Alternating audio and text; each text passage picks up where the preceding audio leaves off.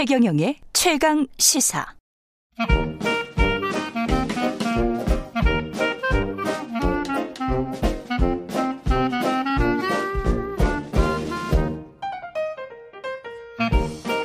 네, 최경련의 최강시사 월요일은 경제합시다 코너가 있는 날입니다.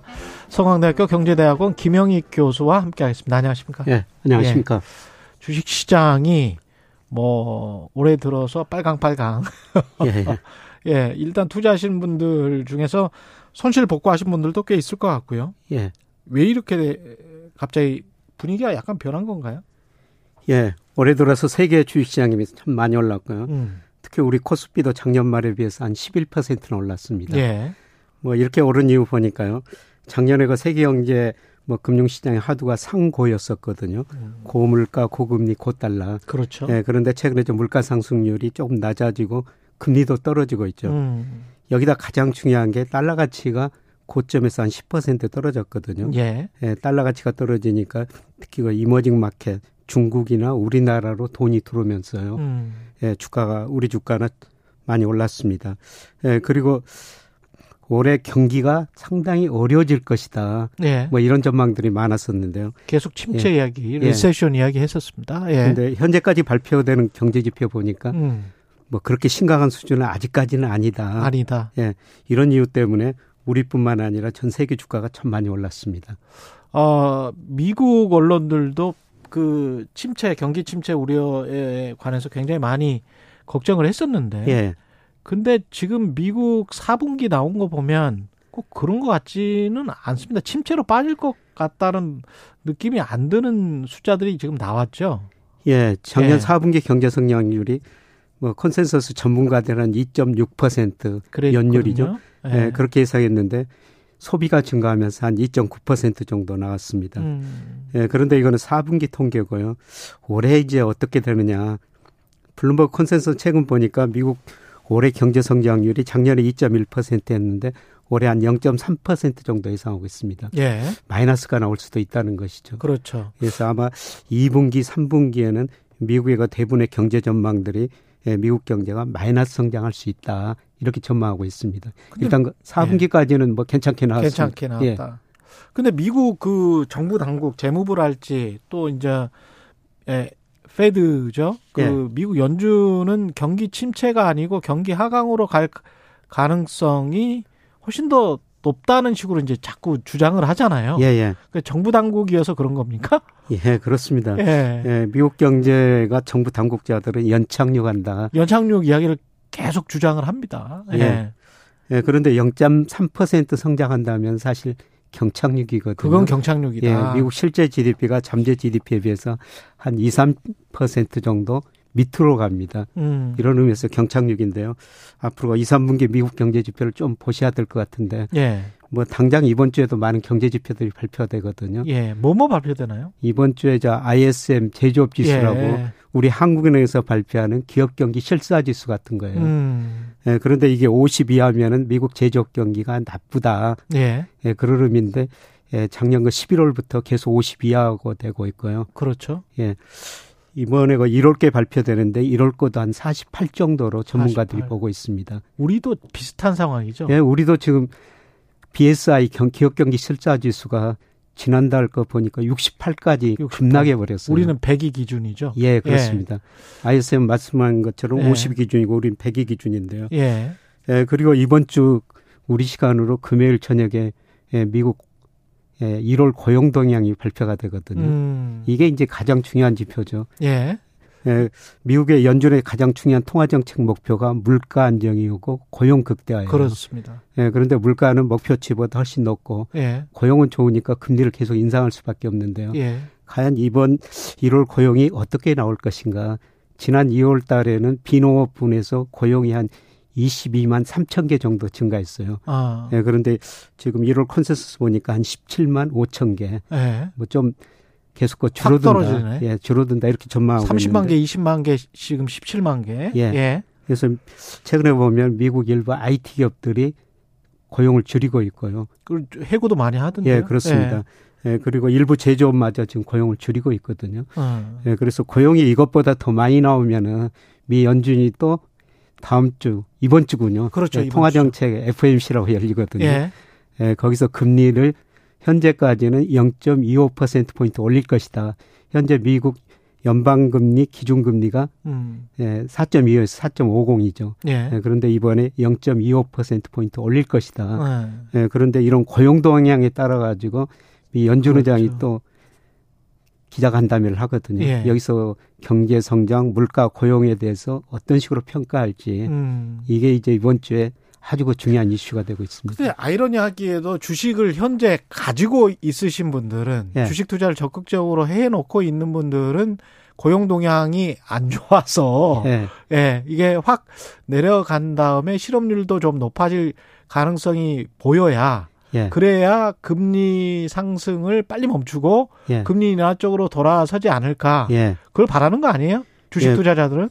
시장에서는 이미 미국 금리 인하를 미리서 선반영하고 있죠. 예. 예를 들어서 미 달러 가치가 뭐 선진국 통화에 대해서 달러 지수라고 그러는데요. 음. 작년 10월 달에 114까지 갔었어요. 음. 근데 최근 102로 거의 10% 이상 떨어졌고요. 예. 외환 시장이 기대하는 거는 예, 미국이라는 경제가 4.5% 금리에서 견딜 수 없을 것이다. 음. 그래서 조만간 금리를 인하하면은 미국으로 돈이 덜 들어가지 않습니까? 그래서 예. 달러 가치가 떨어질 것이다. 음. 예, 그리고 채권 시장에서도 10년 국제 수익률이 4.2%까지 올랐던 게 3.5%로 떨어졌어요. 음. 예, 채권 시장 10년 국제 수익률은 미래 경제 성장률, 미래 물가가 들어 있거든요. 예. 그래서 앞으로 갈수록 경제 성장률, 물가 상승률 낮아질 것이다. 그런데 예. 연준 위원들은 계속 금리 올리겠다. 그렇죠. 이런 식으로 시장하고 연준 위원들의 차이가 있는데요. 네. 시간이 지나면은 아마 미국 소비가 줄어들면서 음. 고용도 줄어들고 아마 시장이 옳았다는 거를 나중에는 알게 될 것 같습니다. 이 사실 주식 시장이라는 게 이 모든 기대와 우려, 걱정, 불안 이런 것들이 다 선반영이 돼서 지수로 나타나는 거 아니겠습니까? 그렇죠. 그런데 올해 들어서 지금 말씀하신 것처럼 한 11% 포인트 정도 올랐단 말이죠. 예. 한국 같은 경우는. 예. 그러면 이런 상황에서 아, 더 갈 수 있는가? 한 2,500 정도인데 예. 지금 이런 고민을 하시는 분들이 많을 거예요. 예. 그게 이제 가장 중요한 문제인 것 같은데. 예. 예 사실 1월 한 달에 11% 올랐으니까 정말 많이 올랐죠. 예. 가파르게 오른 거거든요. 그렇죠. 11%면 많이 예, 올랐습니다. 그런데 아주 그 장기적으로 본다면은 어. 제가 보기에는 아직도 우리 주가가 저평가 영역이 있습니다. 아주 장기적으로 본다면 예. 이렇게 말씀하셨습니다. 아주 예. 명목 GDP로 장기적으로 보면 코스피가 거기에 접근해 가는데요. 예. 예, 그거로 보면 장기적으로 지금 적정 주가 한 3천이 넘습니다. 음. 예, 그런데 그 단기적으로는 뭐 지금 가파르게 올랐으니까 좀 조정을 보일 수도 있을, 있습니다. 있다. 예, 그리고 있다. 우리 주식이 더 오르냐 여기서 멈추냐는 것은 음. 외국인들의 달려 있는 그렇죠. 것 같습니다. 예. 외국인들의 코스피 시장에서만 올 1월 지난주까지 약 6조 800억 8천억 정도 샀거든요. 6조 음. 8천억. 6조 8천억 많이 샀네. 이게 예. 작년에 외국인들이 코스피 시장에서 6초 6천억 연간 팔았어요. 음. 근데 1월 한 달 작년 판 것보다 다 걷어들어 버렸네. 더 많이 샀다는 거죠. 어, 외국인 의미하는 건 뭡니까? 그렇게 외국인들이 한국 주식이 저평가됐다 그렇게도 볼 수 있고요. 예. 예, 그 다음에 원화 환율이 상당히 좀 안정되지 아, 않습니까? 환율이 예. 떨어질 것이다. 즉 원화 가치가 오를 것이다. 음. 이런 기대도 작용하는 것 같고요. 예, 그 다음에 돈이라는 게 눈이 있어 아주 수익률 높은 대로 이동하는데요. 그렇죠. 예, 최근 그 세계 주식형 펀드 자금 보니까 작년 11월부터는 미국으로 돈이 덜 들어가고 유럽 시장으로 좀 들어가고 예. 이머징에서도 아시아, 아시아, 아시아 중에서도 중국, 한국, 대만 이쪽으로 돈이 많이 들어오고 그나마 있습니다. 여기가 제일 그래도 안정적이고 수익도 좀 낼 수 있다. 예. 그렇게 판단을 하고 있는 거군요. 예, 그렇습니다. 예. 예. 그래서 외국인들이 앞으로 얼마나 살 것인가. 근데 제가 보기에는 외국인 우리나라 주식 비중이 26%밖에 안 되거든요. 음. 이게 2020년에는 31%까지 갔어요. 아, 그랬군요. 네, 지금 많이 낮아졌거든요. 많이 낮아졌다. 네, 이런 의미에서 보면은 음. 올해는 이제 외국인들 우리 주식을 계속 사면서 음. 주가가 오를 수 있다고 보고 있습니다. 근데 그 교수님이 자주 보시는 우리 코스피 지수와 가장 연동이 된다는 일평균 수출 금액 같은 경우는 예. 그 올해 별로 안 좋을 것 같은데. 예, 맞습니다. 예. 또 저 내일 모레 2월 1일 날 1월 수출입 통계가 발표되지 않습니까? 그렇죠. 이게 상황상 좋을 수가 없잖아요. 반도체 예. 때문에. 수출이 거의 뭐 10% 정도 감소했을 거로 추정이 되는데요. 예. 예, 문제는 그 수출이 감소하는데도 불구하고 주가가 많이 떨어졌기 때문에 아. 감소하는 수출에 비해서도 주가가 저평가됐을 수 있다는 겁니다. 이미 과다하게 떨어져 있다. 예, 그렇습니다. 아. 예, 그래서 제가 뭐 일평균 수출하고 주가하고 관계를 많이 보는데요. 예. 뭐 2020년 6월 뭐 이때는 2021년 지나치게 가대평가됐었어요. 그래 수출도 좋아졌는데 주가가 예. 지나치게 많이 올랐는데 음. 예, 지금은 주가가 많이 떨어지다 보니까 수출이 나쁜데도 불구하고 우리 코스피가 그것보다도 음. 저평가 영역이 있다는 겁니다. 그 사실 그 수출의 핵심이 거의 20% 중국 수출도 뭐 다 반도체잖아요. 예, 그렇습니다. 예. 예. 근데 이 반도체 향방은 어떻게 될 것 같습니까? 최근에 사실 삼성전자도 꽤 올랐거든요. 예. 예. 어떻게 보세요? 삼성전자 주가가 작년 말에 비해서 한 17%는 올랐습니다. 그렇죠. 예, 정말 한 달 사이 17% 올랐으니까 물론 많이 낮아진 수준에서 올랐기 때문에 어. 뭐 수준 자체는 높지 않지만 상승률로 보면 굉장히 높거든요. 그렇죠. 예, 그런데 제가 주식시장을 보면서 느낀 거는 음. 예, 주가는 그 모든 경기에 선행하더라. 그러니까 진짜 올해 진짜 선행하는 것 같아요. 예, 우리 네. 저 4분기 마이너스 성장하고 상반기도 경제 성장이 별로 안 좋을 거예요. 영업이익도 뭐 1년에 뭐 3, 40조밖에 안 난다는 거는 예. 삼성전자로서는 치욕적인 숫자거든요. 그렇죠. 최근에 봤을 예. 때는 정말. 예, 그런데 삼성전자가 예. 작년과 4분기 영업이익 4조 5천억이라고 발표한 날부터 네. 13분기 만에 영업이익이 최저치였거든요. 그렇죠. 그런데 주가는 계속 올랐어요.